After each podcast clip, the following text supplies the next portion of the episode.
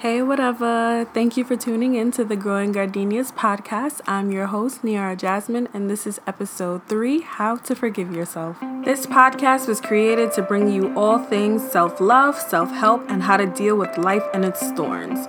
Never forget that you are still growing and still learning daily, and you are lovely. Subscribe for weekly gems and some life changing goodies. Gardenia blessings to each of you. Let's get started. Welcome back to the Growing Gardenias podcast. I just want to say once again, thank you for all the support that I've received thus far. It literally means the world to me. And I'm so, so, so sorry for the delay. Your girl has been busy and stressed out with school, midterms, assignments, all that. But I'm back. So, hey. Today, we are going to be talking about how to forgive ourselves and how to be at peace and how to accept ourselves for the mistakes that we've made. So, I feel like self forgiveness is one of the hardest forms of forgiveness. For me personally, I feel it's much easier to forgive someone that's done something to me than for me to forgive myself, which is so crazy.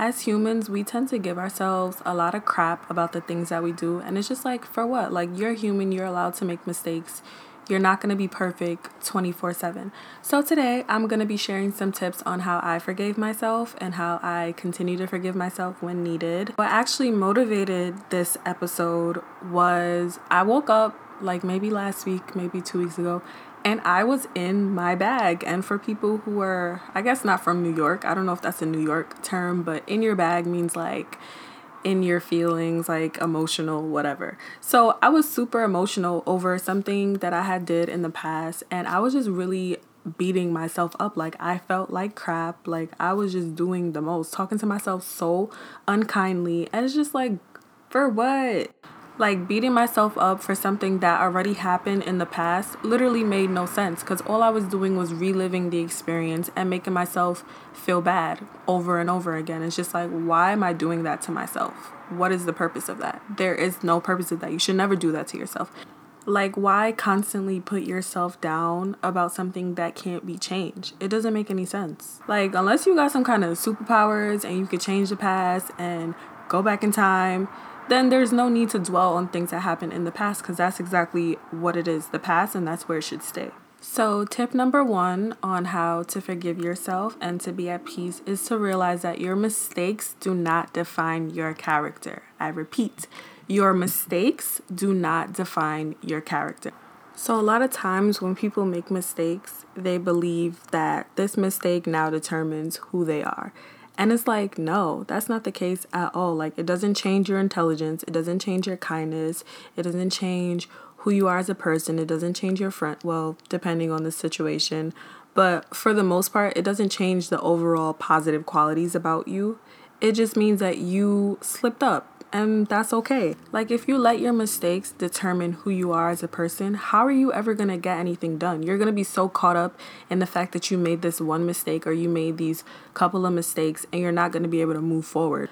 Your actions are what really define who you are and your character. And just because one or a few of those actions may not align with your morals all the time, it doesn't mean that it's the end of the world and it doesn't mean that you're this terrible person.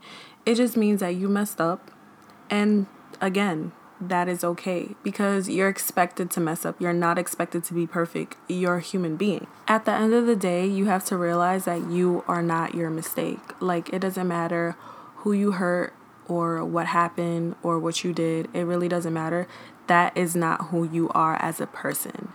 And what really matters is what you do after and how you act after, which leads me to my next point learn from your mistakes if you do something that you're not proud of or that you don't like, take note and make sure you don't ever do it again because you know how you felt thinking about the mistake that you made. So, why would you do it again? Why would you let it happen again? And the learning part is learning how it made you feel, learning how it made the other person feel, and just accepting that this is not an experience that you want to go through again. So, another way to forgive yourself is to identify what your morals are and stick to them. You've already made your mistake, you've already learned from it. So, now it's kind of time to take a step back and kind of reevaluate what your morals are as a person. So, what are the types of things you're going to do? What are you not going to do?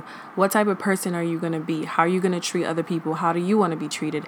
Things like that. And once you establish these morals and once you establish the way that you're going to live your life, you'll be able to stick to these. And very important, just like everything else that you do in life, make sure that your morals are 100% your morals. Like, make sure you're doing whatever it is that you're doing for your reasons. Like, don't have a certain set of morals just because you feel like that's what you should have or that's what society is telling you you should have, or because you feel bad.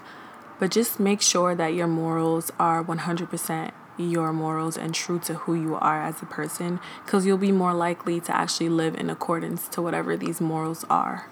So, my next tip, and maybe I want to say the one that kind of helped me the most, was telling myself that I can't change the past. Like, the past is the past. There's no sense in dwelling on something that I've done because it's not like I can go back in time and change it. Like, I can cry all day, I can bash myself all day, I can continue to put myself down, but at the end of the day, the mistake that was done is still gonna be done. It still happened, nothing is changing about it. So it's like, why even put yourself through all of that trouble when there's nothing you can do about it? So why not just accept it and move on, or try your best to accept it and move on?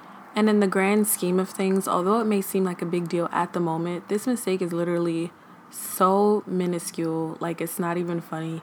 And of course, when you're in the moment, you're not gonna feel that way. I didn't feel that way. I was feeling like, oh my God, my life is over. I'm a terrible person. But no, I'm not. And neither are you, because guess what? You're gonna make mistakes. It's life, it happens. Life is literally too short to hold on to guilt. Like, you have to live your life, you have to accept that you've done something that you're not proud of, and then you move on with your life. And that's it. Like you can't hold on to something forever because then you're going to stop living your life and you should never stop living your life no matter what you've done.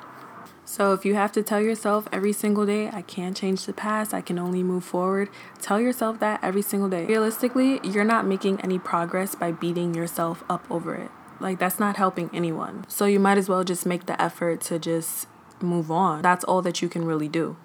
My fifth tip on how to forgive yourself is to try to make things better. So maybe if the mistake that you made was hurting someone, try to seek forgiveness from the person that you hurt. Try to let the person know that like you're extremely sorry for what you've done and I know you know, sorry doesn't excuse it, but just know that you do feel bad about it and you are not going to do it again, obviously.